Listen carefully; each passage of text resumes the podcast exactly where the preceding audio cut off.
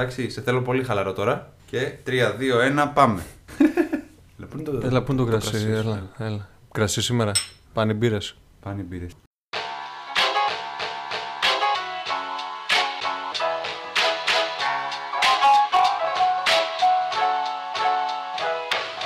Αν το πήρες απόφαση να πατήσεις το play, ακούς το Strip Flakes.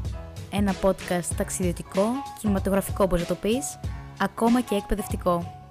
Πίσω από τα μικρόφωνα, ο Χάρης και ο Αργύρης, ο Αργύρης και ο Χάρης, οι δύο δημιουργικές φωνές του podcast. Κάτσε αναπαυτικά και απόλαυσε. Γιατί έχεις κλείσει εισιτήριο. Στην πρώτη θέση.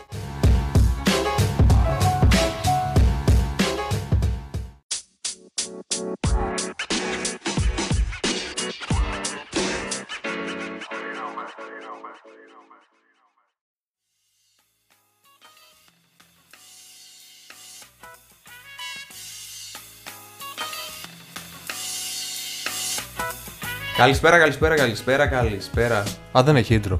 Αρχίζω και. Πόσα καλύτερα. Τι, όπα. Όπα. Το Στα... intro έχει μπει ήδη. Βγες πρωταγωνιστές. Ας φύγουν οι πρωταγωνιστές από τον Γεωργάκη. Περίμενε. Το intro έχει μπει ήδη, υποτίθεται. Α, Τώρα αυτό δεν θα κόψετε έτσι, μην αγχώνεσαι. είναι αυτό το intro; Οι Trip Flakes. Ποιος είσαι και τι κάνεις; Είμαι ο Αργύρης και είμαι καλά. Καλησπέρα και καλή βραδιά. Λίγο πιο μακριά, Ναι, παρακαλώ. ναι, πα- έτσι. έτσι, μπράβο. Γιατί θα σπάσεις τα αυτιά όσων σε ακούνε. Οκτώβριος, πλέον μήνας, καλό μήνα. Είμαστε στα μέσα του φθινοπόρου. Καλό μήνα λέει και είναι 14 Οκτωβρίου που ηχογραφείται αυτό το επεισόδιο. Ε, δεν είπα στο προηγούμενο επεισόδιο καλό μήνα, οπότε ναι, το λέω τώρα. Καλό αργά παρά ποτέ. Σήμερα θα. Τρίτη και 13 του μιλήσουμε. 2020. What? Τρίτη και 13 του 2020. Είναι λίγο στο επεισόδιο θα ανέβεται τρίτη 13. Όχι, θα ηχογραφείτε. ανέβει στη μέση. Ναι, ευτυχώς. Κοίτα, μέχρι στιγμής, απόγευμα που έχουμε, μια χαρά που έχει πάει η μέρα. Δεν, πώς το λένε, δεν πιστεύω στις προκαταλήψεις γενικά. Ούτε κι εγώ, έτσι κουβέντα να κάνουμε. Λοιπόν, όσοι ακούτε αυτό το επεισόδιο, μετά από το προηγούμενο της συνέντευξης που κάναμε, ελπίζω να σας άρεσε. Και σε όσους άρεσε, ευχαριστούμε για τα καλά σας λόγια. Εννοείται. Όσοι αφήσανε μηνύματα και στο YouTube, όσοι στείλανε μηνύματα προσωπικά στο Instagram. Και όσοι γενικά επιθυμήσανε και τα θετικά και τα αρνητικά του σχόλια, εντάξει. Ναι, Μας αρέσει να ακόμα ακούμε. και τα dislike. Οπότε έχουμε πει να υιοθετήσουμε αυτή τη λογική, να πηγαίνουμε να αλλάξει ένα επεισόδιο, το κλασικό μοτίβο που έχουμε πάρει, και ένα επεισόδιο με κάποιον ταξιδευτή ή δημιουργό. Δεν θα το περιορίσουμε γενικά σε ταξιδευτές και μόνο οι bloggers ή μόνο vloggers. Ακριβώς. Με κοινό γνώμονα το ταξίδι θα το προσαρμόσουμε εμείς, η ειδική ομάδα του Dream Flakes. Πλέον είμαστε team. Team. Έχουμε, έχουμε μια dream team. Ελπίζω να μην γυριστεί φέτος το Last Dance, να κρατήσει χρόνια αυτό. Το Wonderwall, να πούμε το Γιώργο που κρατάει κάμερες και βοηθάει πάρα πολύ. Το Βασίλη. Σε κάθε εισαγωγή αυτό θα τα λέμε, Ναι. κάθε φορά θα, πώς το λέμε, θα ευχαριστούμε. Έτσι, τον άλλο Γιώργο τον Αγγελόπουλο. Θα δείτε, θα τα δείτε στη συνέχεια. Ποιον Αγγελόπουλο; Τον Τάνο. Έχουμε το Ε, δικό όχι, μας δεν Αγγελ- έχουμε τον Τάνο το γνωστό. Έχουμε το δικό μας Αγγελόπουλο. Έχουμε το δικό μας Αγγελόπουλο. Ο οποίος και αυτός κατάγεται κατά βόλο μεριά, έτσι. Α, Ο άλλος ήταν από τη άμα- Σκιάθο, ναι. Μήπως είναι οικογένεια. Αυτός είναι- Ε, δεν νομίζω. Ξέρω εγώ. Ξέρω εγώ. Λοιπόν, μήπως να μπούμε κατευθείαν στην πόλη; Ε, να μην Πόλη, πούμε. πόλη παραθαλάσσια πόλη. Μπαμ, πάμε.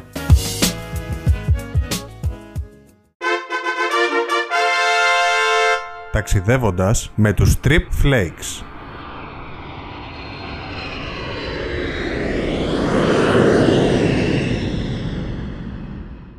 Δίνω τη σκητάλη σε εσένα και αναλαμβάνεις να μας ταξιδέψεις με μια παραθαλάσσια πόλη στην οποία έχεις ταξιδέψει εσύ, αλλά και εγώ έχω πάει. Όμως προτιμώ να σου δώσω το λόγο σε σένα. Να δώσω το λόγο σε σένα. Μπερδεύω τα λόγια μου τελευταία. Μην αγχώνεσαι. Φταίει μάλλον το κρασί. Λίγο κρασί, λίγο ναυπάκτο και τα γόρι μου. Και θα μιλήσουμε για την αύπακτο. Για την ναύπακτο. Μια πόλη η οποία, αν με ρωτάς, που θα με ρωτήσεις. Δεν πρόλαβα να σε ρωτήσω, Ε, περίμενε λίγο.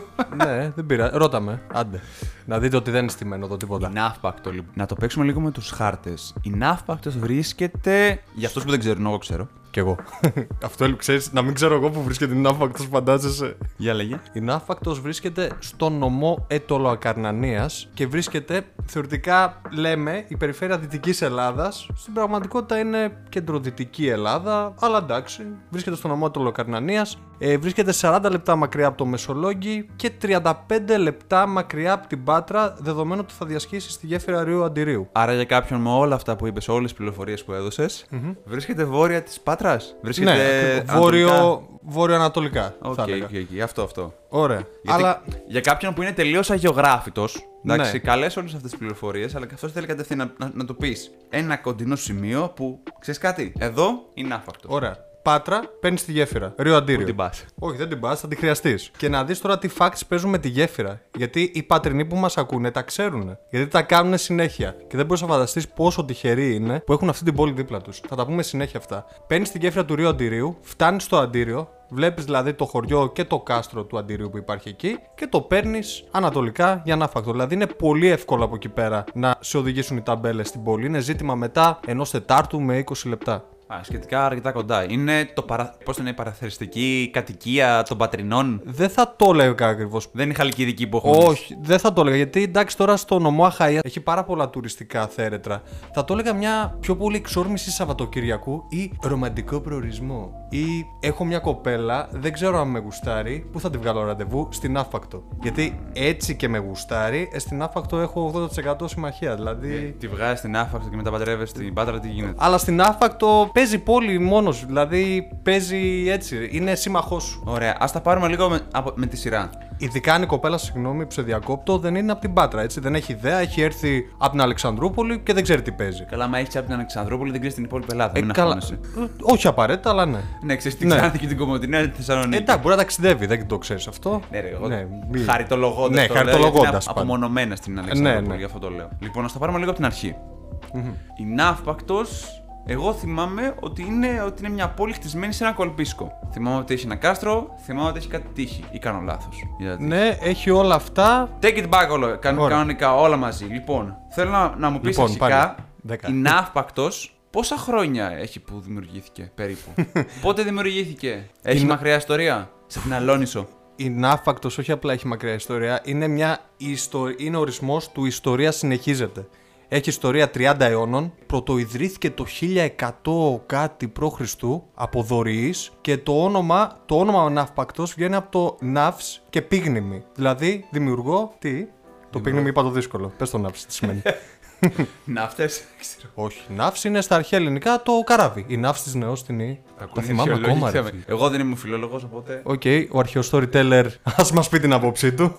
το όνομα λένε ότι προκύπτει από αυτό. Εντάξει, τώρα το έμαθα εκεί πέρα. Αυτό έχει ιστορία 30 αιώνων και έχει πολύ σημαντική, παίζει πολύ σημαντικό ρόλο στα βυζαντινά χρόνια το κομιτάτο της Υπήρου. Που, δεσποτάτο, συγγνώμη. Κομιτάτο είπα. Ναι, δεσποτάτο τη Υπήρου. Έπαιξε πολύ σημαντικό ρόλο. Μετά έπαιξε και σημαντικό ρόλο στην Οθωμανική Αυτοκρατορία. Γενικά είναι μια πόλη που εξελίσσεται διαρκώς και, στο, και το ιστορικό της κέντρο είναι από τα λίγα τα οποία παραμένουν αναλύωτα. Δηλαδή είναι- έχει πάρα πολύ διατηρημένα κτίρια, έχει πάρα πολύ ωραία πλακώστα σοκάκια και σε συνδυασμό με την τοποθεσία που είναι χτισμένη, μιλάμε για μια πόλη παράδεισος. Αλήθεια στο λέω και το έχω πει και σε φίλους μου πιο πολύ. Αν αυτή η πόλη είχε 40.000, εγώ θα μπορούσα να φανταστώ τη ζωή μου και μόνιμα εκεί. Αυτή τη στιγμή έχει 17.000, είναι λίγο μικρότερη από το Κιλκή. Που έχει 17.000. 13 με 17.000 λέμε. Μικρή πόλη είναι. Ναι, αρκετά μικρή. Συγκριτικά δηλαδή με άλλες πόλεις τύπου Γρεβενά, Κοζάνη, Ε, ναι, Φλόρινα. η Φλόρινα. Η Φλόρινα έχει με δυσκολία 20.000. Καλά, αυτό άμφισα λέω. που έχει 6.000, ναι. Όντως. Κοίτα, για κάποιον που μπορεί απλά να δει φωτογραφίε στην Αφάκτο, έτσι. Από ό,τι κατάλαβα έχουν περάσει πάρα πάρα. Βασικά αρκετοί, όχι πάρα πάρα. Αρκετοί πολιτισμοί από εκεί πέρα. Υπήρχε κάποιος πολιτισμός ο οποίος έχει αφήσει πιο εμφανή τα στοιχεία του μέσα στην πόλη; Ξέρω εγώ, με κάποια κύματα, με κάποια μνημεία; Σίγουρα, αναμφίβολα, είναι το ενετικό κάστρο το οποίο δεσπόζει. Α πούμε, είναι μια πόλη αμφιαθρη- αμφιθεατρικά κτισμένη και στην κορυφή βρίσκεται το κάστρο, το οποίο έχει πέντε διαζώματα, το οποίο διασώζονται μέχρι και σήμερα. Είναι από τα πιο καλοδιατηρημένα κάστρα της Ελλάδας και μάλλον και της Ευρώπης. Είναι, αφ- είναι αμφιθεατρικά ή πηγαίνει σαν λόφος; Ε, Πώς το πω τώρα, δεν ξέρω πώς πηγαίνει τώρα. Τώρα, ναι, πηγαίνει σαν λο. Ε, Αφ- Έχει είναι σε ένα... αμφιθεατρικά όταν λέω κάθε φορά έχω στο μυαλό μου την καβάλα γι' αυτό. Δεν έχω τόσο πολύ με τη Θεσσαλονίκη, κατάλαβες. Όχι, στη Θεσσαλονίκη για κανένα λόγο δεν είναι αμφιθεατρικά χτισμένη. Τώρα, ναι, την παλιά πόλη, άμα θεω... Εντάξει, μόνο εκεί θα μπορούσε να πεις ότι είναι. Ναι, γι' αυτό. Δηλαδή, με, παίρνοντας ως παράδειγμα, ας πούμε, τη Θεσσαλονίκη ή την Καβάλα. Την καβάλα θα έλεγα. Την καβα- Αλλά- άρα είναι αμφιθεατρικά. αν βρίσκεσαι στο βενετικό λιμάνι και χρειαστεί να το ανέβεις στο κάστρο με τα πόδια, είναι περίπου μία ώρα δρόμος. Ε, δεν είναι λίγο. Με τα πόδια; Με τα πόδια. Εντάξει, σου βγαίνει πίστη. Υπάρχουν τρει. Έχουν κάνει και ο Δήμος Ναυπάκτου, αν δεν κάνω Ελευθερή. λάθος. Όχι. Ε. Τρεις διαδρομές.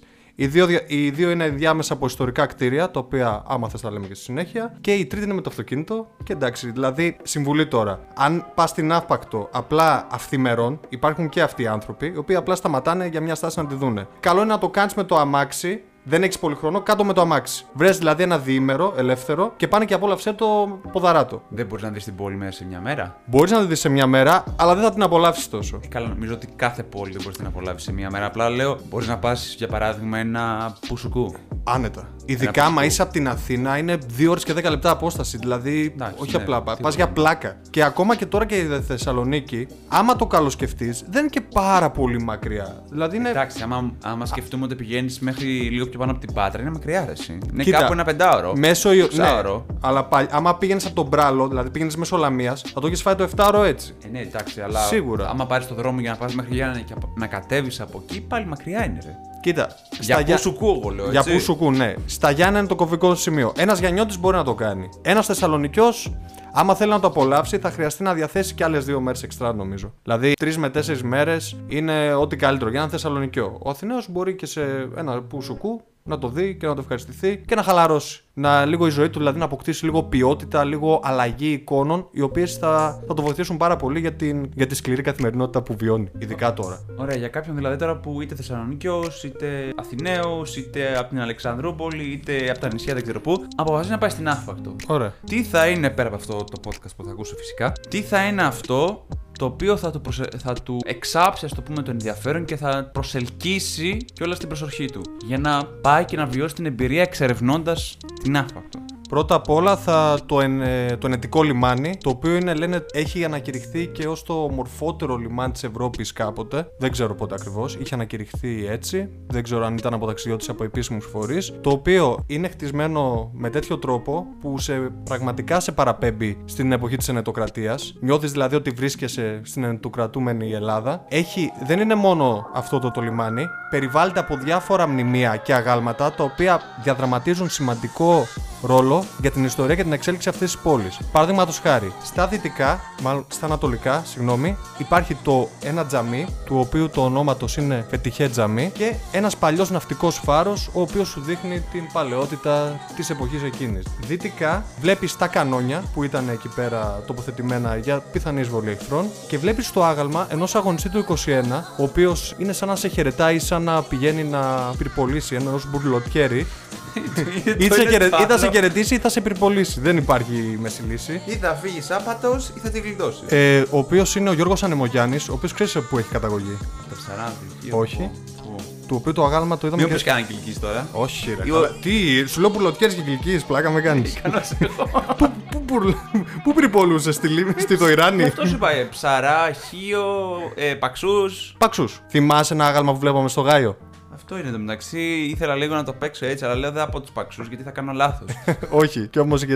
Μ' αρέσει που το είχα γράψει κιόλας. Το βρήκες με την τέταρτη. Ο Ανεμο, ο οποίος είναι πολύ. Ας πούμε, Πιτσυρικά δεν ήταν αυτός. Πολύ πιτσιρικάς και ο θάνατος του είναι Μικρός ήταν. το λιγότερο ηρωικός, ο οποίος πραγματικά συμμετείχε σε μια αποστολή αυτοκτονίας και στο σημείο που είναι χτισμένο το άγαλμά του λένε ότι εκεί, ότι αφού το σουβλήσανε, το βασανίσαν μέχρι θανάτου, βάλανε εκεί πέρα το πτώμα για να φοβερήσουν τον ελληνικό στόλο. Να κατακτήσει την πόλη. Πραγματισμό δηλαδή. Ναι, για παραδειγματισμό. Ο οποίος βρήκε φρικτό θάνατο. Βέβαια ήξερε ότι συμμετείχε σε μια αποστολή αυτοκτονίας και αυτό που με ανατρίχιασε είναι όταν του ζήτησαν κάποια ανταμοιβή ή κάτι να δώσεις, λέει: Όχι, θέλω να δώσει μόνο 10 τάλαρα στην αραβωνιαστικιά μου. Η οποία μάλλον δεν τα πήρε και ποτέ όταν έμαθε ότι βρήκε τέτοιο θάνατο ο αραβωνιαστικός της. Πίσω από το άγαλμα του Ανεμογιάννη, δηλαδή προς την, προς την πλατεία, υπάρχει το άγαλμα του Θερβάντες. Θερβάντες, τι δουλειά έχει ο Θερβάντες; Τι δουλειά έχει ο Θερβάντες; Το ήξερες ότι στην Αύπακτο έχει γίνει μια πολύ ιστορική ναυμαχία; Ε, η ναυμαχία της Νευπάκου. Το 1571. Αυτό το γνωρίζω, ναι. Ναι. Σε αυτή την ναυμαχία ήταν αξιωματικός ο Θερβάντες. Για όσους δεν ξέρουν ποιος είναι ο Θερβάντες, είναι αυτός που έχει γράψει το Δον Κιχώτη, να το πούμε αυτό. Άμα δεν το ξέρεις, εντάξει. Ο οποίος στην ναυμαχία αυτή έχασε και το δεξί του χέρι. Ή το... Τέλος πάντων, έχασε ένα του χέρι. Δεν θυμάμαι αν ήταν το δεξί ή το αριστερό. Αξιωματικός του στόλου, Μάλλον του θα, Πάπα. έχω στο- μάλλον θα βάζει το αριστερό για να, προ... να πρόλαβε να γράψει Το Τον Κιχώτη το είχε γράψει πιο πριν. Μπορεί να το είχε γράψει Νομίζω- πιο πριν, πριν το χάσει. Νομίζω το έγραψε πιο πριν. Ωραία, αλλά γι' οπότε αυτό. Έχασε κάποιο χέρι. Λοιπόν, σχολιάστε μας άμα το έγραψε πιο πριν ή πιο μετά.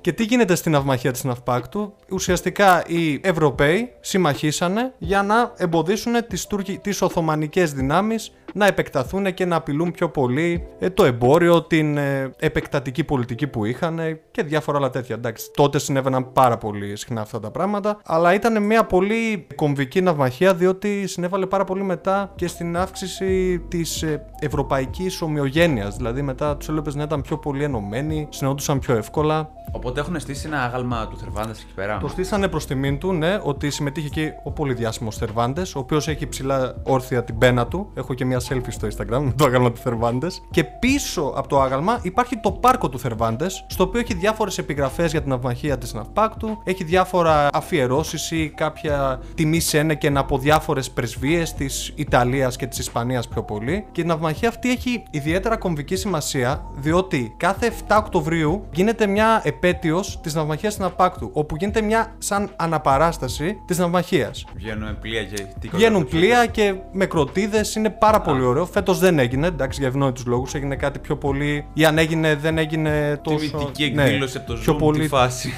Πιο πολύ τιμητική εκδήλωση και μιλήσανε άνθρωποι διακεκριμένοι περί ναυμαχίας στην Ναυπάκτου. Αλλά τις άλλες χρονιές, δηλαδή, άμα είστε εκεί Οκτώβριο αρχές, αξίζει να μείνετε 7 για να δείτε αυτό που συμβαίνει στην πόλη. Ε, είναι ένα καλό fact να γνωρίζεις. Πάρα πολύ ωραίο. Και άλλο αυτό έχουμε; επίσης είναι αδελφοποιημένη. Άκου τώρα η ναυμαχία της Ναυπάκου πώς έχει συμβάλει πολύ στη διάδοση της πόλης. Έχει αδελφικές σχέσεις με την πόλη Πόντε Βέρδα στη Γαλλικία της Ισπανίας. Ποντεβέδρα. Ναι, και στη. Λιμάνι θεωρείται το Πόντε. Πρέπει. Πόντε. Η... ναι. Πάντως είναι περιφέρεια Γαλικίας η οποία είναι παραθαλάσσια. Οκ.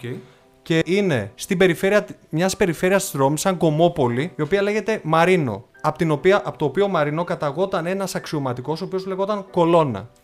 ο οποίος, ναι, άμα ακούσεις τα ονόματα που συμμετείχαν σε αυτήν την ναυμαχία θα γελάσει. Τον Πάπα ξέρεις πώς το λέγανε; Πώς το λέγανε; Πάπα Πίου Πέμπτος. Έλα ρε εσύ, Ο όχι. Πίου το μαύρο Όχι. Εντάξει. όχι Παπαπίου ρε εσύ. Το παιδί βάζει γκολ από τα αποδητήρια. Όχι Πυρπολεί Παπαπίου. φρεγάτσα από τα Ο αποδητήρια. Κολόνα και ο Παπαπίου, ναι. Θες να ακούσει τον αρχηγό, τον Αυστριακό, Α, θα το πιω γι' αυτό. Δον Ζουά, από τα βάθη της Αυστρίας. Ε, εντάξει ρε φίλε. Δεν κάνω βλάκα. Εντάξει ρε φίλε. Μήπως είχε κανένα αλβετό. Πώς το λένε από τη Βουλγαρία; Όχι, όχι, εντάξει. Πάντως η περιφέρεια αυτή Μαρίνο έχει κομβική σημασία διότι είναι, έχουν και την πιάτσα Τιλεπάντο. Δηλαδή έχουν μια πλατεία που ονομάζεται Ναύπακτο. Στα Ιταλικά την Ναύπακτο τη λένε Λεπάντο. Και η ομάδα τους τοπική λέγεται Λεπάντο. Λεπάντο.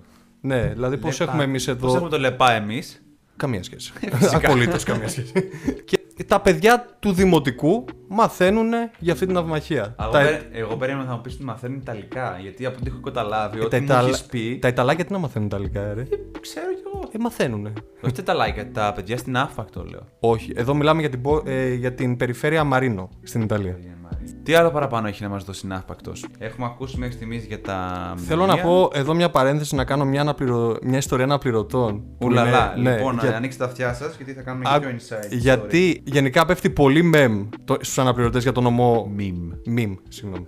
Άμα το ακούσεις κάποιο mem, το έχεις ξαναπεί νομίζω αυτό. Θα κοπεί αυτό. Το Meme. έχεις ξαναπεί στην αρχή το mem.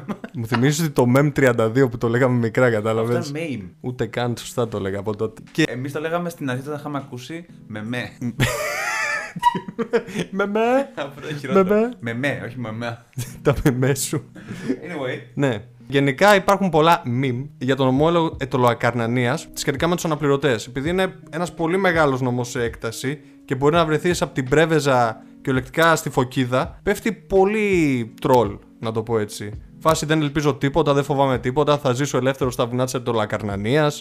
Θα βγάζω αλάτι στη λίμνη. Κάτι τέτοια. Δηλαδή στην λιμνοθάλασσα που είχε εκεί. Την αύπακτο, όταν κάποιος λένε ετωλοακαρνανία, την έχουν πρώτη. Δεν έχουν το αγρίνιο τόσο όσο την αύπακτο. Γιατί έτσι; Γιατί αυτό που σου είπα και στην αρχή είναι κοντά σε πάρα πολλά μέρη. Συνδυάζει ιστορία, συνδυάζει ομορφιά, συνδυάζει διασκέδαση, μια ζωή, έχει ζωή, εντάξει, δεν είναι και 2000, και συνδυάζει πάρα πολλές εξορμήσεις που μπορείς να κάνεις. Μπορείς να πας ορεινή ναυπακτία, την οποία δεν έχω πάει και άμα πάμε αξίζει να κάνουμε ένα επεισόδιο από, με αυτά που ακούω. Συνδυάζει πάρα πολύ, άμα θες να πας παραθαλάσσια, μπορείς να πας Σιτέα Γαλαξίδη ή μπορείς να πας στο χωριό Μοναστηράκι που είναι και κοντά να φας ψαράκι. Και υπάρχει ένα πολύ ωραίο Γιατί beach- όχι; και υπάρχει ένα πολύ ωραίο beach bar που λέγεται Blue Lake. Επισκέψου το. Όχι Blue Lagoon. Όχι, όχι Blue Lake. δεν, δεν είμαι. Επίσης, άμα βαριέσαι να κάνεις μπάνιο, η ίδια η πόλη σου παρέχει δύο παραλίες μπροστά της, ανατολικά και δυτικά. Ανατολικά είναι το Γρήμποβο και δυτικά είναι η Ψανή. Ψανή γρήποβο, είναι τόσο καθαρά. Είναι τόσο καθαρά που έχουν πάρει μπλε σημαίες. Εντάξει. Τώρα μπέσα δεν έχω μπει. Δεν μπήκα εγώ στην παραλία αυτή. Κοίτα, και στην Αθήνα έχει κάποιες γαλάζιες σημαίες πιο πέρα από Εντάξει, τώρα- αλλά δεν λέμε πολλά Κα- τώρα. εδώ Καλά, πάνω. και εδώ έχουμε κάποια. Και εδώ έχουμε, αλλά εμάς είναι καθαρές. Ναι, ναι. Καθόλου τοπικιστής. Ο καθόλου, ρε. Και σε- Αυτό πρέπει να το πω εγώ, παρά εσύ, να ξέρεις. Εγώ έπρεπε, κάποια στιγμή έπρεπε να το πω και εγώ δεν μπορούσα, κρατιόμουν, ε, σφιγγόμουν μέσα μου. Ωραία, και έχει δηλαδή συνδυάζει πάρα πολύ και, και τη θάλασσα και το βουνό. Δηλαδή συνδυάζει τα πάντα. Θα ήταν να δει τι πρώτες επιλογές που θα.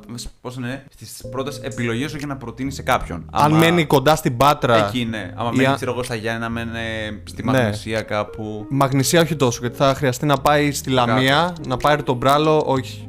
Δε. Άμα είναι για σουκού. Εθνική, να κατέβει Αθήνα και από εκεί. Είναι δύσκολο ρε, εσύ. Εξάωρο Γιατί μετά πάλι, ναι. έχει πολύ δύσκολο δρόμο. δηλαδή, Εξάωρο, εγώ που έχω κατέβει και με μπράλο, δηλαδή που βλέπεις η τέα και λες επιτέλους θάλασσα, είναι δύσκολος δρόμος. Δεν τελειώνει για να φτάσεις στην Αύπακτο. Έχει συνέχεια θάλασσα, θάλασσα. Είναι δύσκολο. Άμα πας από την Ιωνία Οδό, είναι πολύ πιο εύκολο. Γι' αυτό. Πάντως που πλέον υπάρχει Ιωνία Οδό, είναι μεγάλη ευκαιρία να την επισκεφτείτε. Έχεις κάποια. Το πιο ωραίο το κομμάτι. Έχεις κάποια ιστορία να διηγηθείς από εκεί πέρα που να θυμάσαι; Μια ιστορία που έχω να διηγηθώ. Κάτι δι- ιδιαίτερο. Είναι ότι προσπαθούσα να μπω μέσα στο κάστρο και δεν τα κατάφερα ποτέ. γιατί πάντα. Από πού προσπάθησες να μπεις; γιατί. όπως- όχι κλεφτά, ήθελα να μπω μέσα. Όπως πηγαίνει όλος ο κόσμος. Λέει, πήγα να σκαρφαλώσω πάνω κανονικά από τον πυργίσκο. Ήταν σπασμένο Ε, το παράθυρο, δεν χωρούσε. Ναι, και να μετά μπω με σε φώναξε ο κάνα, φύλακας. να σκαρφαλώσω εκεί πέρα, σκαναδιάζωμα, Καλά το προσπαθούσα. Λέω, εντάξει, το μόνο που έκανα να σκαρφάλωνα στα τείχη και να βγάζω πανοραμικές φωτογραφίες με κίνδυνο της ζωής μου φυσικά. που να δεις και τον άλλον τι έκανε και ήμουν σε φάση, Ω Χριστέ μου, έχω για ακροφοβία, παναθεμάμαι. Άλλοι δεν τα κατάφερα να μπω. Τρεις φορές προσπάθησα, ελπίζω στην τέταρτη να τα καταφέρω. Από το ίδιο σημείο που προσπάθησες να Όχι, μπεις ήθελα, τρεις φορές. ήταν κλειστά, δεν κατάλαβες. Ναι, το Εκείνη κατα- τη μέρα δεν λειτουργούσε. Ότι ήταν κλειστά και το κατάλαβα. Ναι. Αλλά για να ήταν κλειστά σημαίνει ότι δεν λειτουργούσε, οπότε απαγορεύονταν να μπεις. Ναι. Και λες, δεν γαμιά. Ναι. Να περάσω μέσα. Και λες, εντάξει, θα σκαρφαλώσω, όχι να μπω, να δω ρε παιδί μου κάποια πράγματα. Εν τω μεταξύ, μέσα στο κάστρο Ναι. έχει και το ναό του προφήτη Ηλία, ο οποίος παλιότερα ήταν αρχαιοελληνικός ναός αφιερωμένος στη Θεά Δήμητρα. Γι' αυτό Να σου λέω. κρατήσει μέσα στο κάστρο. Ναι, είναι μέσα στο κάστρο και μετά τον πήρε, πέρασε από Βυζαντινούς, πέρασε από Οθωμανούς και έγινε μετά προφήτης Ηλίας. Και κάστρο και ναός. Καλή Ναι. φάση. Σου Σου λέω- σε ένα νοικοκυρεμένα. Παρουσιάζει πάρα πολύ, έχει πάρα πολύ συνδυασμό πολιτισμού, ομορφιάς και γενικά επιλογών που μπορείς να κάνεις σε αυτές τις μέρες που θα βρίσκεσαι στην Αύπακτο. Φαΐ, τι τρως εκεί πέρα; Φαΐ, Έχει κοίτα. κάτι ιδιαίτερο. Πας σε, σε ένα πεζόδρομο που λέγεται Στενοπάζαρο. Στενοπάζαρο. Όπου πηγαίνανε εκεί, ξέρεις, οι ναύτες ή οι ναύτες και οι εργάτες πιο πολύ και τρώγανε, ξέρεις, τα μεζεδάκια τους και αυτά. Δεν είναι ότι φημίζεται για ένα ιδιαίτερο φαγητό, όπως ας πούμε, που τι να πω τώρα, η Θεσσαλονίκη που έχει τη μπουγάτσα, που δεν την έχει την μπουγάτσα, γιατί. Οι σεραίοι να μην φωνάζουν Ναι. παρακαλώ, δεν το ακούνε αυτό. Η Θεσσαλονίκη που έχει, τι να σου πω, τα- το τσουρέκι. Θέλω και αυτό πολίτικο νομίζω, είναι, δεν είναι καν Θεσσαλονίκιο. Γενικά, Οκ. δύσκολα τα θα Γιάννα αφήσεις που έχουν μια τα βροχή. σιροπιαστά, ρε παιδί μου, κατάλαβες. Η Πάτρα Μαυροδάφνη, το έχουμε; Κοντά είμαστε. Έλα. Ωραία. Δεν είναι ότι έχουν κάτι. Το μόνο που ακούω είναι ότι στην ορεινή ναυπακτία κάνουν ωραία. Φημίζονται για τα κοτόπουλα. Δηλαδή αυτά σου ωραία χωριά του κοτόπουλο. Παίζει πολύ εκεί. Παίζει μπάλα το κοτοπουλάκι. Τώρα θα έχουμε τους σεραίου, τους βίγκρα να μας κυνηγάνε όλοι. Συνέχισε. Ε, μα συγγνώμη, στα προηγούμενα επεισόδια έχουμε πει όλη την κρατοφαγία εδώ πέρα στην άφα θα μου την πέσουν. Για πες. Κοίτα, πιο πολύ να πας σε καμιά ταβερνούλα. Άμα είσαι εκεί στο Γκρίποβο, φάει ψαράκι, επειδή είναι στην παραλία πιο πολύ. Άμα είσαι στο στενοπάζαρο, φάει κρεατάκι. Ή κρεατάκι ψαράκι. Και επίσης, εντάξει, ενετική πόλη που σέβεται τον εαυτό της έχει και τη δικιά της τζελατερία. Υπάρχει και μια τζελατερία στην παλιά πόλη. Μπορείς Άρα έχουμε full το ιταλικό στοιχείο. Ναι, υπάρχει που πα- έχει παραμείνει.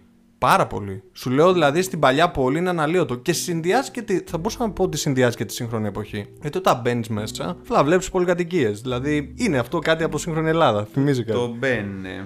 Επίσης- Μόλι Μόλις το μπαίνε. το μπαίνε. Ωραία. Μόλις το μπαίνε. Επίσης συνδυάζει. Η παλιά πόλη έχει πάρα πολλά αρχοντικά κτίρια και αρχοντικά και πάρα πολλά σπίτια που μένανε ναύτες. Τα έχουν διατηρήσει, Ε, τα έχουν τα έχουν διατηρήσει. Α, έχουν πάλι διατηρηθεί. Και μάλιστα τα περισσότερα είναι. Βλέπεις δηλαδή τα σπίτια τους με μπουκαμβίλε, με κήπους. Έχει πάρα πολλά τέτοια αρχοντικά. Τα οποία μπορείς να τα επισκεφτεί και είναι και πολύ Instagramικά για εσάς τους Instagrammers. Πολύ χαρακτηριστικό είναι ο πύργος Μπότσαρη, όχι του Μάρκου Μπότσαρη. Στην αρχή νομίζω ήταν ο Μάρκος. Είναι του Νότι Μπότσαρη, ο οποίος και αυτός είχε καταγωγή από το Σούλι. Πρέπει να είναι συγγενείς αυτοί οι δύο, δεν ξέρω. Ο οποίος αυτός ο πύργος είχε χτιστεί σε δύο φάσεις, 15ο-16ο αιώνα. Το 16ο αιώνα χτίστηκε και από Ιταλούς, έχει πολύ επιρροή από Βενετία και Φλωρεντία. Και μετά πήγε εκεί ο Μπότσαρης, αφού απελευθερώθηκε η ναύα του 1829 και την αγόρασε. Σε έχω αφήσει εδώ πέρα και κάθομαι και ψάχνω να δω και τον Νότι Μπότσαρη ή αλλιώς Παναγιώτης. Το Νότι είναι ψευδόνιμο. Νότι από το Παναγιώτης. Ήταν δευτερότοκος γιος του, Γιώργ, του Γεωργίου Μπότσαρη. Με τον Μάρκο τι ήταν τελικά, αδέλφια, ξαδέλφια; Ήταν ο παππούς. Ο Γιατί Νότης. λέει εδώ είναι, λέει Μάρκος Μπότσαρης είναι εγγόνι. Το είχε εγγόνι κιόλας. Ναι, γιατί πέθανε νέος ο Μάρκος. Ε, Μμ, σχετικά. Αυτός πέθανε το 41. Όχι, ναι, ήταν. Λέει εδώ πέρα, πέθανε το 41. Μετά μπο- μπορείτε να επισκεφτείτε την Παπαχαραλά... Fun fact εκεί πέρα στο κοινό, Ναι. έτσι. Μ' άρεσε να το δω. Μπορείτε να επισκεφτείτε την Παπαχαραλάμπιο βιβλιοθήκη, όπου έχει 50.000 ε, αντίτυπα βιβλίων και μάλιστα είναι και σε ηλεκτρονική μορφή που μπορείτε να τα βρείτε εκεί πέρα.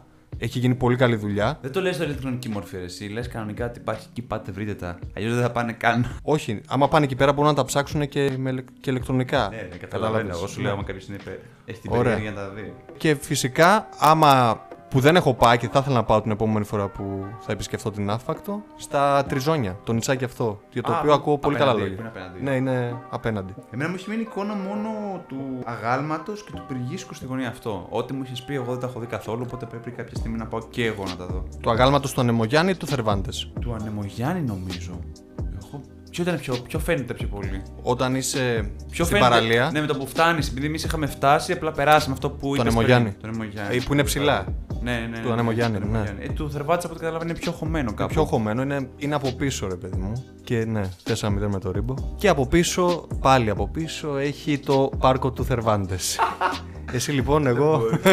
Είναι καβενείο έχουμε κάνει. ναι, ναι, πραγματικά. Ωραία. Πάντως παίζεται λάκτα πολύ. Υπάρχει και το ρολόι. Πάνε πάρα πολύ και γνωστοί μου τώρα. Έχουν πάει ραντεβού τους εκεί πάνω στο ρολόι. Πανοραμική θέα, ιστορίες, ξέρεις. Και πάει το ραντεβουδάκι ρολάρι καλά. Και άμα θες και αρχαιότητα κι άλλη, σου έχω τη βρύση της αγάπης. Αφιερωμένη στη Θεά Αφροδίτη. Την οποία την είχαν αφιερώσει. Λέγεται. Και υπάρχει εκεί μάλλον και το μνημείο του Ασκληπιού. Εικάζεται ότι ήταν εκεί ο Ασκληπιός. Τι μνημείο το Σκληπιού έχει δηλαδή; Μνημείο. Είναι στην, κεφαλ... είναι στην πλατεία του Κεφαλόβρυσου. Μου αρέσει που έχω είναι υπολογιστή και ψάχνω παράλληλα. Του Ψήθηκες, ε. Ασκληπιού Ναύπλιο, έτσι. Εικάζεται ότι εκεί πέρα ο Ασκληπιός γιάτρευε και έκανε Μνημείο του. διάφορα. Υπάρχει, είναι στην πλατεία του Κεφαλόβρυσου. Είναι, και αυτό είναι πάλι δι, βορειοδυτικά. Βορειοανατολικά. Ακούτε εσείς, σημειώνετε. Σημειώστε, παιδιά, γιατί Σημειώνετε. ξέρεις κάτι. Φαίνεται μικρή, φαίνεται μια κουτσουλιά. Στην πραγματικότητα δεν είναι. Έχει πάρα πολλά πράγματα. Και επίσης έχω και άλλη μια ιστορία όπου εσένα την έχω πει, στην έχω πει δηλαδή και πίσω από τα μικρόφωνα, που συνέβη πέρσι. Όταν είχα πάει ορεινή Αρκαδία και αυτά, είχα σταματήσει την άφακτο. Λέω θα σταματήσω από την άφακτο να πιω ένα καφέ για να πάρω μετά να γυρίσω πάνω. Και με παίρνουν τηλέφωνο και μου λένε Πού είσαι, Ναύπακτο. Α, ωραία. Μάντεψε που θα είσαι αύριο. Πού, Εύρο. Και το καλύτερο, τι, πρέπει να οδηγήσεις εσύ. Δηλαδή από τη μέση της Ελλάδας βρέθηκα 6 χιλιόμετρα μακριά από την Τουρκία. Αυτό και να είναι road trip τελικό. Ναι. Βέβαια εντάξει, μετά αφού οδηγούσα την άλλη μέρα ήμουν λίγο κουρασμένος. Αλλά εντάξει, την πάλεψα. Γεννημένοι οδηγοί και ταξιδευτές. Αυτά είναι. Και ένα τελευταίο, γίνονται και πολλά αθλητικά δρόμενα στην Άφπακτο, μαραθώνοι γίνονται συνέχεια και εκμεταλλεύονται πολύ και το, στην ορεινή ναυπακτία τον ποταμό, τον Εύινο, όπου γίνονται διάφορα σπορ όπως ε, το rafting, το καγιάκ, δηλαδή μπορείς να κάνεις και τέτοια πράγματα. Δηλαδή συνδυάζει και εναλλακτικό τουρισμό. Δεν είναι δηλαδή μόνο η θάλασσα και αυτά, έχει και το βουνό για το οποίο αξίζει να πούμε περισσότερες λεπτομέρειες σε άλλο επεισόδιο. Το κρατάμε γενικά. Κοίτα, ναύπακτο. Θα αρέσει πάρα πολύ σε όσους ε, αγαπάνε πάρα πολύ Ιταλία, από ό,τι κατάλαβα. Θα αρέσει πάρα πολύ σε αυτούς που θέλουν να συνδυάσουν και τη θάλασσα και κοντινά την ε, ορεινή ναυπακτία που πάμε λίγο πιο πέρα. Θα αρέσει πάρα πολύ στους φίλους του Θερφάντε και του Δον Κιχώτη. Εννοείται. Και τι άλλο, και στους ερωτήλους της υπόθεσης και, Και τους στους ρομαντικού. ερωτήλους. Σε όλους γενικά από ό,τι κατάλαβα και αυτούς που θέλουν να κάνουν εναλλακτικό αθλητικό τουρισμό. Και στους Θεσσαλονικιούς ξέρεις γιατί; Γιατί; Γιατί ο Πολιούχος είναι ο Άγιος Δημήτριος. Και 26 Οκτωβρίου είναι κλειστά. Α, φαντάσου δηλαδή να σε έχουν πάει και στην άφακτο τουλάχιστον αντί να σε είχαν φέρει στη Θεσσαλονίκη. Ε, Σαν να είμαι στη Θεσσαλονίκη, θα έλεγα Το εντάξει. ίδιο πράγμα. Τώρα τι διαφορά, ένα μισή εκατομμύριο διαφορά τώρα κόσμος. Άντε. Ρε. Και αν δεν μπορούμε να ταξιδέψουμε αυτόν τον καιρό, ρε, εσύ. Θα βάλουμε να δούμε μια ταξιδιωτική ταινία. Κατάλαβα. Πάλι λίγο budget θα του βγάλουμε. Η ταξιδιωτική ταινία του επεισοδίου. Και από την Αυπάκτο και Τίνγκα στα ιταλικά στοιχεία και Ιταλία και Ιταλία και Ιταλία. Επειδή ρε παιδιά έχουμε λίγο. Εντάξει, είπα και μια βρύση της αγάπης. Τι είναι; Είπα και μια βρύση της αγάπης, είπα ότι είχε και τζαμιά. Ναι, ρε, εσύ, μιλάμε τώρα για το πιο σύγχρονο στοιχείο. Τι έχει μείνει. Δηλαδή με τόσα ανετικά και τόση Ιταλία έπρεπε, έπρεπε να διαλέξουμε κάτι Ιταλικό. Ήταν δίκαιο και έγινε πράξη. Ακριβώς. Και επειδή επίσης υπήρχε μια διχογνωμία με μένα και τον Αργύρι τι θα επιλέξουμε, δηλαδή άμα θα επιλέξουμε την τάδε ταινία ή την άλλη ταινία ή την παράλληλη ταινία, λίγο τρυφήσαμε, λίγο ψάξαμε, λίγο βρήκα κάτι πάλι περίεργο. Γιατί τελευταία μάλλον βρίσκω ότι περίεργο Ε, υπάρχει Τελευταία σε τι έχει ταινία. με σένα. Μίλα, βγάλω το από μέσα σου. τι γίνεται; Οι επιλογές. αλλά τον έπεισα την είδη και του άρεσε. Αυτό το αστείο τη υπόθεση. Εγώ έστελνα 20 ταινίες εντωμεταξύ εναλλακτικές, από τις οποίες οι μισές δεν είχαν καν ταξίδι. Απλά έστελνα. Λέει Ιταλία θα έχει μέσα. Ιταλία έχει μέσα, έλα, βάλ το, έλα. Και λέμε, ας δούμε αυτήν Μια Φλωρεντία στο 4, παρακαλώ. που την είχα διαβάσει από κάποιον, μου την είχε πει κάποιος άλλος και αποφάσισα να δούμε τη συγκεκριμένη ταινία η οποία είναι. In Search of Fellini. Ξέρεις ποιος είναι ο Φελίνη; Σκηνοθέτης είναι ο Fellini. Α, ποιος είναι όμως ο Φελίνη, πώς αλλιώς τον αποκαλούσανε; Il maestro. Il Maestro. Il maestro του ρεαλισμού. Ξέρεις τι έχει πει ο Μάθος Φουστάνος, ε; Πώς Όταν έκανε το τέτοιο. χείρισες Ε, έτσι. άμα μου πεις έτσι, μέχρι, τότε, νο- μέχρι τώρα νόμιζα το Fellini ήταν πίτσα. Όχι, εντάξει, δεν είχα τέτοια info. Εν τω μεταξύ, όχι, δεν ε, ήξερα. Πάλι καλά που δεν είπες κανονικά ότι είναι, ξέρω εγώ, δεξί μπακ στη Λάτσιο και αλλαγή. Καλά, από όλε τι ομάδε στη Λάτσο βρήκες να πεις. Στην Νάπολη. Πες μια Νάπολη, πες εκεί μια Ζαμπτόρια. Τέλος πάντων. Ε, Έψαχνα μια καλτ ομάδα γι' αυτό. Μπενεβέντο. Μπενεβέντο. Ωραία. Ε, κοίτα, όχι, εντάξει, προφανώς ήξερα ότι ήταν σκηνοθέτης. Απλά τι τρέχει με σένα ρε, τον τελευταίο καιρό; Μίλα, βγάλω το από μέσα σου. Φίλε, το έχω Πώς γυρίσει. την έμαθες αυτή την ταινία, δηλαδή. Αυτή η ταινία, λοιπόν, θα κάνω τώρα εγώ Και επειδή- δεν μου το έχει πει ποτέ αυτό, τώρα πρώτη φορά το ακούω μαζί σας. Ξέρεις γιατί δεν την ξέρει και πολλοί κόσμος; Γιατί; Γιατί όταν βγήκε, δηλαδή για κάποιον που δεν γνωρίζει, η συγκεκριμένη ταινία βγήκε το 2017. Στην, ταινία- στην Ελλάδα δεν παίχτηκε. Δεν παίχτηκε ποτέ. Ανέβηκε κατευθείαν ε, στην πλατφόρμα το AMC, αν θυμάμαι κιόλας. Είχε βγει στο AMC. AMC. Και μετά, ναι. Και μετά ανέβηκε στο Netflix. Όχι στο ελληνικό, στο αμερικάνικο. Ναι, γιατί Δηλαδή δεν το στην, βρήκα. Στην Ελλάδα δεν, δεν ξέρω αν είχε περάσει. Μάλλον το μάθανε από εδώ και από εκεί. Όπως το μάθαμε κι εμείς. Και έφτασε στα αυτιά μας, μάτια μας, πες το όπω θέλεις. Συγκεκριμένη Ναι, ταινία. Μπροστά στην όψη μας τέλος πάντων. Λοιπόν, εγώ θα κάνω την εισαγωγή και θα πω περί τίνος πρόκειται. Γιατί μου αρέσει πάντα να κάνω έτσι την εισαγωγή. Ναι, βλέπω ταυτίστηκε με αυτή την ταινία. Τώρα. Όχι, κοίτα να δεις, ήταν μια, ιδέα- ήταν μια πολύ περίεργη ταινία γιατί δεν είχα δει πολλές ταινίες. Βασικά, μια ταινία είχα δει όλη και όλη του Φελίνη, την οποία και εγώ είχα βρει περίεργη μέχρι να καταλάβω περί τίνος πρόκειται. Ήταν σαν τις Κορεάτικες. Όταν έβλεπα Κορεάτικη, πάντα ξεκινούσε και στην πρώτη μισή ώρα με 40 λεπτά. Βήξα αγόρι μου, δεν Ναι. σε, δεν σε περιορίζει. Όχι, δεν βήχω κάποιος. τώρα, κυκλοφορεί το ΕΟΔ εδώ πέρα. Ε, όταν ξεκινούσε η ταινία, η κορεάτικη, τα πρώτα 45 λεπτά δεν καταλάβαινα τι έβλεπα. Κυριολεκτικά δεν καταλάβαινα τι έβλεπα. Το ίδιο συνέβαινε και με τη συγκεκριμένη ταινία του Φελίνε που αυτό μπορεί να έφτανε και μέχρι το τέλος. Ποια ταινία του Φελίνη λες; Το Λαστράντα. Το Λαστράντα, ναι. Λαστράντα. Νομίζω αυτό και το Dolce Vita είναι οι πιο γνωστές του. Τον Dolce και τον Dolce Vita Ναι, είναι πάρα ναι, πολύ, πολύ γνωστό, γνωστή, εντάξει. ναι. Πάρα πολύ. Τώρα, θα πω κατευθείαν στην εισαγωγή, στην, ε, στην πλοκή της ταινίας. Έμπαχαρη. Εντάξει. Η συγκεκριμένη ταινία βασίζεται σε πραγματικά όπως το ξεκινάει περίπου γεγονότα.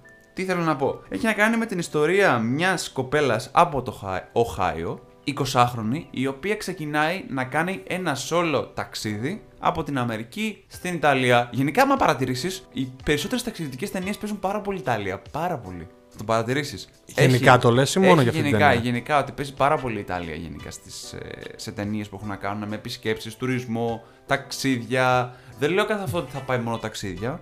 Μπορεί να υπάρχει και έτσι. Και η προηγούμενη ναι. πάλι είχε Ιταλία, μα θυμάσαι. Ναι, γιατί στη Βόρεια, στη Βόρεια Ιταλία συνήθως στην Νότια κάνουν άλλα πράγματα. Ε, εντάξει. Υπάρχει ένα στερεότυπο. Λοιπόν, η, η κοπέλα αυτή, ονόματι Λούση, ξεκινάει από το Χάιο για να ταξιδέψει και να βρει το είδαλμά της, τον ε, Φεντερίκο Φελίνη. Λοιπόν, Το είδωλό της. Το είδωλό τη. Το είδωλό τη το οποίο όμως μέχρι πρώτη δεν γνώριζε. Γιατί; Έχει μεγαλώσει σε μια μονογονεϊκή οικογένεια, με μια μητέρα η οποία λόγω του ότι έχει πάθει και μάθει από πάρα πολλά πράγματα, αποφασίζει να την κρατήσει και να την προστατέψει από τους κινδύνους της ζωής. Το λέγαμε λίγο πιο έτσι, ε, πώς να είναι, πιο λόγια. Δεν την αφήνει να φοιτήσει στο σχολείο της ζωής.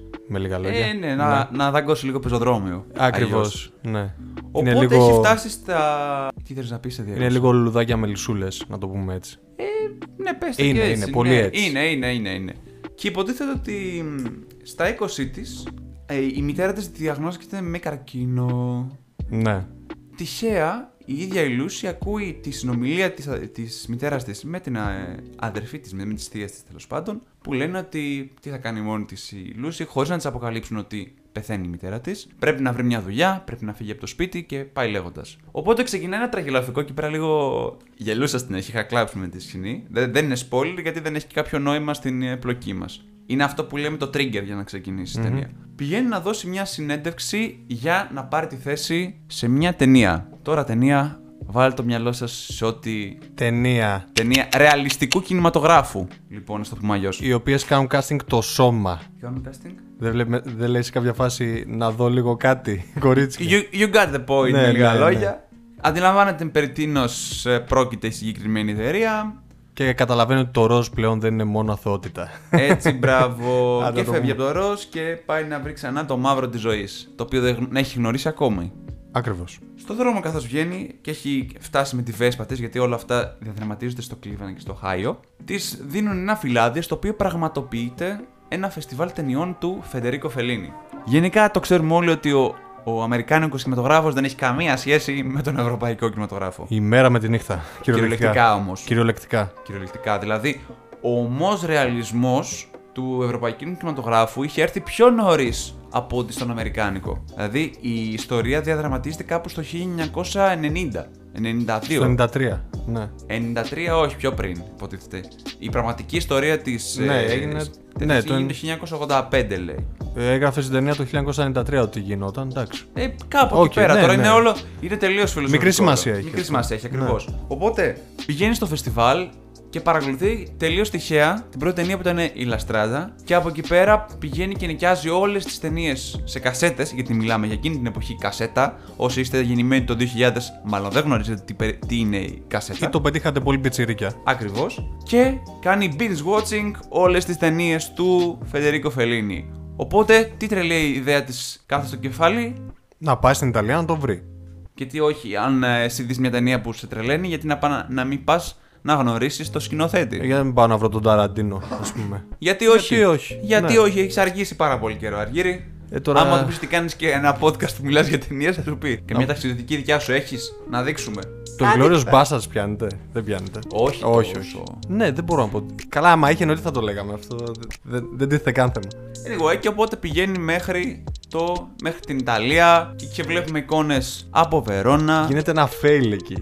Fail όσον αφορά τι. Γιατί αυτή ήταν να πάει Ρώμη Α, και, καταλήγει στη Βερόνα για κάποιο λόγο δεν ξέρουμε πώς. Από όσο θυμάμαι, έλεγε ότι χάνει τις βαλίτσες της. Είναι πραγματικό γεγονός Ναι. στη Φραγκφούρτη που τη πηγαίνουν. Και ότι λένε ότι θα κάνουν αλλαγή πτήση. Και αντί να κάνουν αλλαγή πτήση, αυτή κατεβαίνει από το αεροδρόμιο. Οπότε φτάνει. Στη, ε, πώς το λένε, κατευθάνει στη Βερόνα. Μάλλον θα κάνανε αλλαγή από κάπου αλλού, δεν ξέρω πώς Δεν κατέληξε. ξέρω πώς κατέληξε. Είναι αυτό το περίεργο της υπόθεσης, γιατί όποιος θα δει αυτήν την ταινία να καταλάβει ότι ισορροπεί μεταξύ ρεαλισμού και φανταστικού.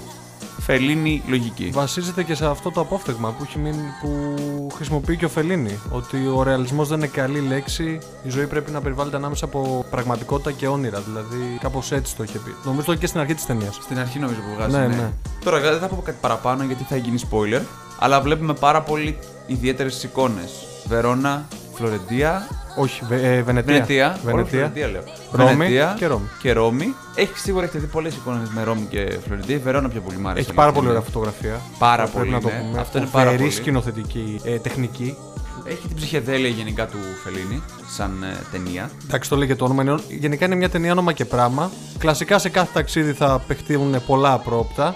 Τώρα εντάξει, εμένα η ένστασή μου είναι ότι υπάρχουν πολλά σεναριακά κενά τα οποία θα μπορούσαν λίγο να μας το αποδώσουν καλύτερα αλλά μάλλον το πήγαν πιο πολύ στη φεληνική προσέγγιση του ταξιδιού. Σίγουρα αυτό το ταξίδι της βγαίνει σε καλό γιατί επιτέλους οριμάζει από ό,τι δείχνει, δεν ξέρουμε. Από ό,τι δείχνει, εντάξει. Γιατί Αυτό έχω... θα το δείτε εσείς. Ναι, έχει πολλά στοιχεία, σου ξαναλέω. Είναι η αμερικανοποίηση της ευρωπαϊκής λογικής του κινηματογράφου. Προσπαθούν να κάνουν αυτό το πράγμα. Που είναι λίγο δύσκολο για τους Αμερικανούς. Υπάρχουν πάντα δύο πλευρές, έχουν ή αυτό ή το άλλο. Ακριβώς. Χρησιμοποιεί πολύ ωραίους ε, συμβολισμούς και αλληγορίες. Δηλαδή, στο Λαστράδα, όσο το έχετε δει με τον Άντωνι Κουίν, που είναι ο τύπος με τα δεσμά, δείχνει μια τέτοια σκηνή στην καθημερινότητα της Λούση και αυτό συμβολίζει κάτι. Θα το δείτε εσείς μετά. Δηλαδή, έχει πολύ στοιχείο Φελίνη. Απλά το μόνο που μπορώ να πω ως φάουλ, να το πω κάπως έτσι, είναι ότι μας δείχνει ότι όλη η χώρα της Ιταλίας, όλη η νοοτροπία, όλη η προσέγγιση βασίζεται στο Φελίνη. Κάτι το οποίο δεν ξέρω αν Εδώ, δεν ισχύει. εδώ θα φέρω Ναι. την αντίρρησή μου. Για πες. Γιατί υποτίθεται η ταινία αυτό θέλει να σου δείξει. Ότι παρουσιάζει μια Ιταλία μέσα από τη σκοπιά του Φελίνη. Δεν είναι ότι είναι, ότι είναι η- μια Ναι, Ιταλία απλά μόνο Φελίνη. Όλα αυτά που διαδραματίζονται, διαδραματίζονται πολύ ξαφνικά. Δηλαδή, από Ε, το ναι, αυτό. πουθενά μπαίνει σε ένα μπαρ και γίνονται φιλινικά πράγματα. Πέρα από αυτό, νομίζω ότι Ναι. επειδή πε- περνάει πάρα πολλά στοιχεία ψυχεδέλειας λίγο. Ακριβώς. Που άμα, δεις και, άμα παρακολουθήσεις άλλες ταινίες του Φελίνη, την ίδια λογική έχει παντού. Δηλαδή δεν βγάζουν κάποια νόημα. Δεν, Ναι. βγάζουν, δεν, έχουν, κάποια, δεν έχουν κάποιο νόημα κάποιες Καλά. Φυσικά. ταινίες. Απλά πάντα σου δίνω την υποκειμενική μου άποψη. Δεν σου λέω ότι αυτό είναι λάθος. Κάτσε, περίμενε. Το... Εγώ Ποια σου- ήταν εκείνη η Ιταλική ταινία που είχε πάρει ξενόγλωση. Φελίνη. La Grande Bellezza; Νομίζω ναι. The Great Beauty; Ναι, ναι. Το... Λοιπόν, την ίδια λογική ακριβώς. Άμα την, άμα την την, έχω ε, δει. άμα την παρακολουθήσεις, έχει ακριβώς την ίδια λογική με το Φελίνη. Ακριβώς την ίδια λογική. Και φυσικά η επιλογή του μέχρι ένα σημείο δεν καταλαβαίνεις τι βλέπεις. Πραγματικά. Και είχε πάρει Όσκαρ ξενόγλωση ταινίας. Ναι, το θυμάμαι αυτό, το 13 αν δεν κάνω λάθος. Δεν θυμάμαι Και ημερομηνία. ναι, απλά η ταινία αυτή ξέρεις τι παίζει. Έχει πολύ μικρή βαθμολογία στο IMDb. Το οποίο εμένα στην αρχή λέω τι είναι αυτό, κάτσε. Γιατί; Ε, καλά, και άλλες ταινίες Σίγουρα έχουμε δει δεν που- αξίζει τόσο χαμηλά. Δεν είναι δηλαδή. Καλά, για... πρέπει. Το, κοίτα, για το 6,2. IMDb δεν είναι αξιόλογος κριτής, είναι αυτό που λέμε η mainstream, mainstream πλατφόρμα ταινιών.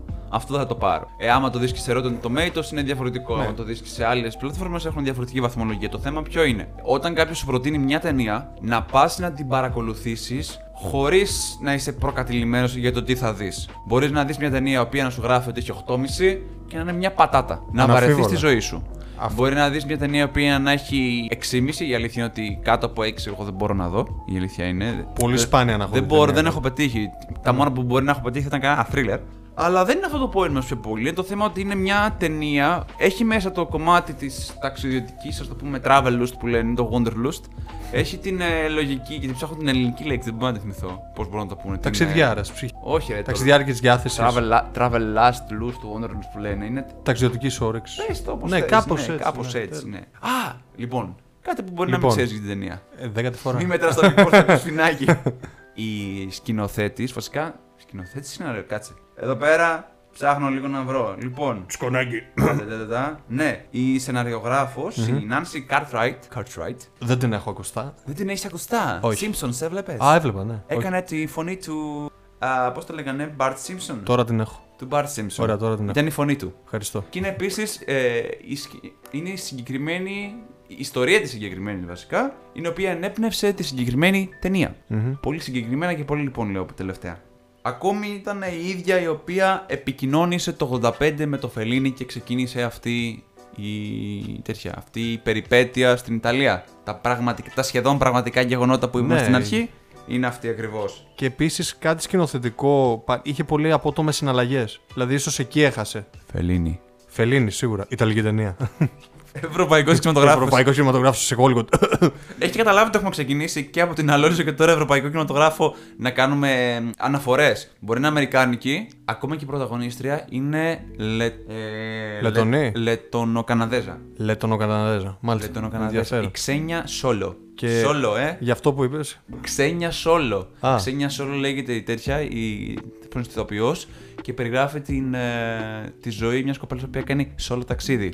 Wow. Wow. Ωραίο αυτό. Τι ήθελα να πω, ότι γενικά σας είχαμε πει ότι ξεκινάμε από τα basic, αλλά μετά θα μπούμε μέσα, θα εισχωρήσουμε σε ευρωπαϊκό κινηματογράφο και πού είστε ακόμα. Ακόμα δεν έχετε ακούσει τίποτα. Η Νισέρη Σοφελίνη λοιπόν, η ταξιδιάρικη ταινία για να πάτε από Ναύπακτο Ιταλία και πάλι Ιταλία. Κεντρική και βόρεια Ιταλία. Για ποιο να μιλήσουμε πρώτο; Instagram. Blog. Blog. Instagram. Instagram. Blog. Blog. Ε, αποφάσισε ρε φίλε. Τι θέλεις; Οι προτάσεις μας για αυτό το επεισόδιο.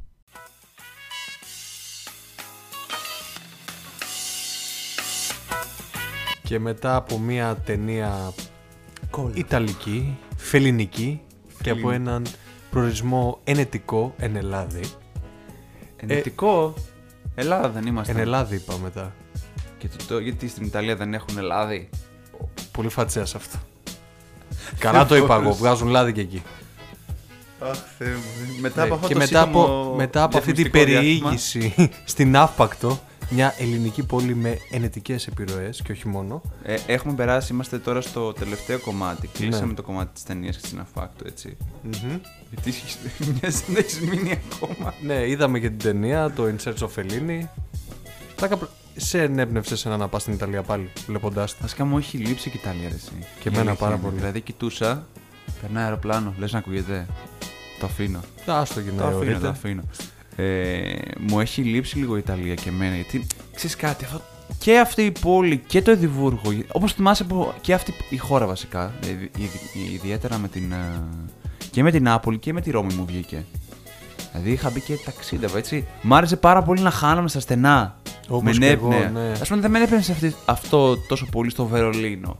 Θα ήταν για να ζήσω, αλλά όχι και να λέω Α, εγώ για μια κάμια βόλτα. Στην Ιταλία έχει και πολλά μικρά πλακόστοτα έτσι στην Ναι, παλιά τα πόλη. στενά είναι Αυτό, πολύ, ωραία, ναι, πολύ ναι. ωραία, ωραία. Λοιπόν, το the point όμως για να μην. ε, Εγώ απλά ήθελα να πω πως θέλω να πάω στη Βερόνα κάποια στιγμή. Αυτό. Εγώ δεν έχω πάει στη Ούτε Βερόνα εγώ. και εγώ πρέπει να πάω στη Ναι. Βερόνα. Έχω πάει όλη την Νότια Ιταλία, δεν έχω πάει τη Βόρεια. Δεν πειράζει. Δεν έχω γυρίσει. Σήμερα έχουμε ετοιμάσει ή έχουμε επιλέξει ή πείτε το πώς θέλετε γιατί και ψάχναμε πάλι το blog και το Instagram προφίλ του επεισοδίου. Μμμ. Όπως προϋπαντήσαμε κιόλας με το, το πριν. εντάξει. Το Τι- ακούσατε και Καθόμαστε και τα λέμε. Μ' εντάξει. αρέσει που το βγάλαμε κιόλας και το λέμε. Δεν Πάμε- πειράζει, μας αρέσει, Ναι. μα αρέσει. Έτσι θέλουμε να το χωνέψουμε λίγο. Ακριβώς, να το συνηθίσουμε κιόλας. Ναι. Εσύ ή εγώ, τι διαλέγεις; Να πάμε εγώ; Πες εσύ, σ' αρέσει να Α, ξεκινήσει. πω εγώ. Τε- Την ταινία εντάξει, την είπες λίγο την. ε, Μα μας Το ακούσανε έζησες. να αλλάξατε και ήταν ναι. ναι. Το είδες φελινικά. Λοιπόν, θα αναφέρω σήμερα, να με επηρεάσει και λοιπόν, θα αναφέρω ένα προφίλ Instagram ενός παιδιού, τον οποίο το γνώρισα στην καραντίνα με κάτι διαδικτυακές κουβέντες που κάναμε για αυτά. Ε, λέγεται Mossa Avenue ή αλλιώς Μανώλη Σούλος. Ένα... Ετοιμαζόμουν να σου πω Moss Avenue του βαφτίστα. Όχι, βρε. Το προφίλ λέγεται έτσι. Το παιδί λέγεται Μανώλη Σούλος, ο οποίος κατάγεται από τη Λέρο και ζει στην Πάτρα. Πάτρα να κοντά. πακτώσει είδες; Το Ω, κοντά. Δεν το πήγα τόσο σχετικά, εγώ έχω ξεφύγει. Τίποτα δεν είναι τυχαίο. Ε, ένα παιδί ταξιδιώτης, σόλο ταξιδιώτης. Ε, γενικά του αρέσει να βλέπει πάρα πολλά εναλλακτικά και ιδιαίτερα μέρη. Έχει κάνει και εράσμου στη Γαλλία, στο Μονπελιέ. Αυτό είναι προ- πληροφορία που μου έχει πει ο ίδιος. Montpellier. Μονπελιέ. Montpellier. Ε, είναι στα σύνορα με Καταλωνία. Ναι, ξέρω που είναι το Montpellier. Ναι. Απλά σκέφτηκα ότι θα έπινε πάρα πολύ. Εκεί δεν κάνουν και πολύ ωραία. ξέρω, άμα Δεν θέλει να έχουν μας τα πει ο κρασιά. ίδιος. Κρασιά δεν έχουν Montpellier. Για τον Μπορντό έχω ακούσει. Ε, και Montpellier εγώ ξέρω. Ε, Γενικά δεν για όλη την Γαλλία έχω ακούσει. για Εντάξει, και, στις- και στην Ελλάδα Ναι, έχουμε. εντάξει. Οκ. Καλά στην Ελλάδα έχουμε. Τέλος πάντων. Έχει πάρα πολύ ωραίες φωτογραφίες και από Γαλλία και από. Κάνει πάρα πολύ έτσι πεζοπορία σε βουνά και αυτά. Θα δείτε και πάρα πολύ ωραίες εικόνες από Όλυμπο. Έχει και από ναύπακτο μία φωτογραφία. Περίμενα να έχει παραπάνω. Αλλά έχει μία, μπορείτε να την απολαύσετε.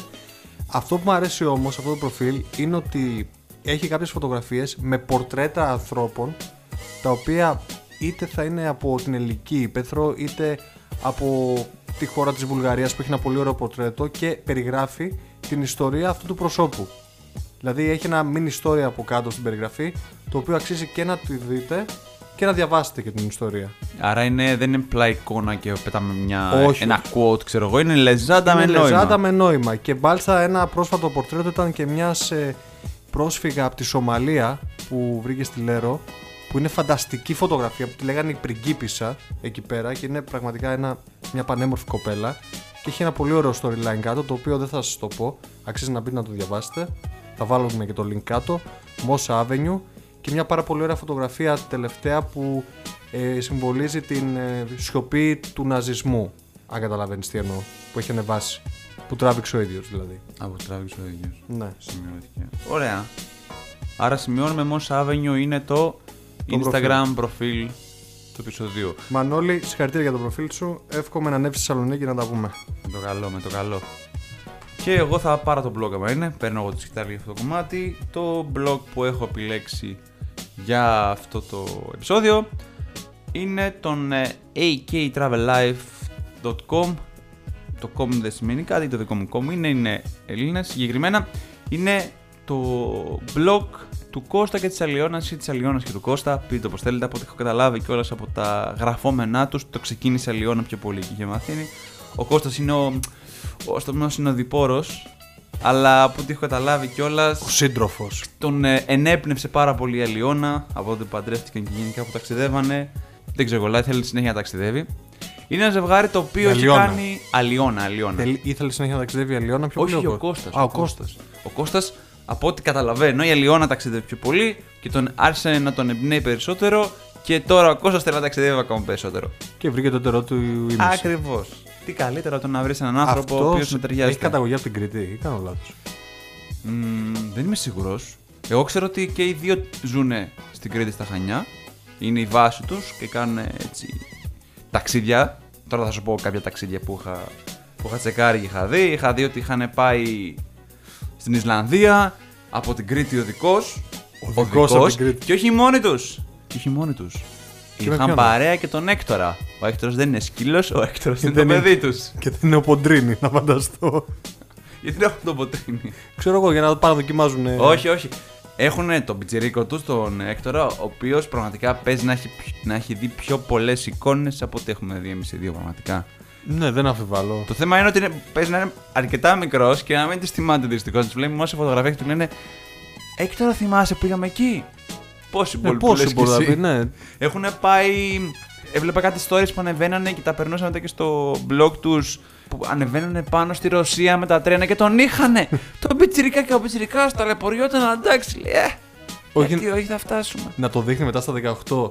Να, κοίτα, έχω μια φωτογραφία από τον Φίλε, υπερσυμβηρικό. ναι, εγώ σκέφτομαι, λέω, κοίτα να δεις. Και τι να του λέει ο άλλος, Τι θυμάσαι, Ότι είχε κρύο; Πραγματικά, δηλαδή.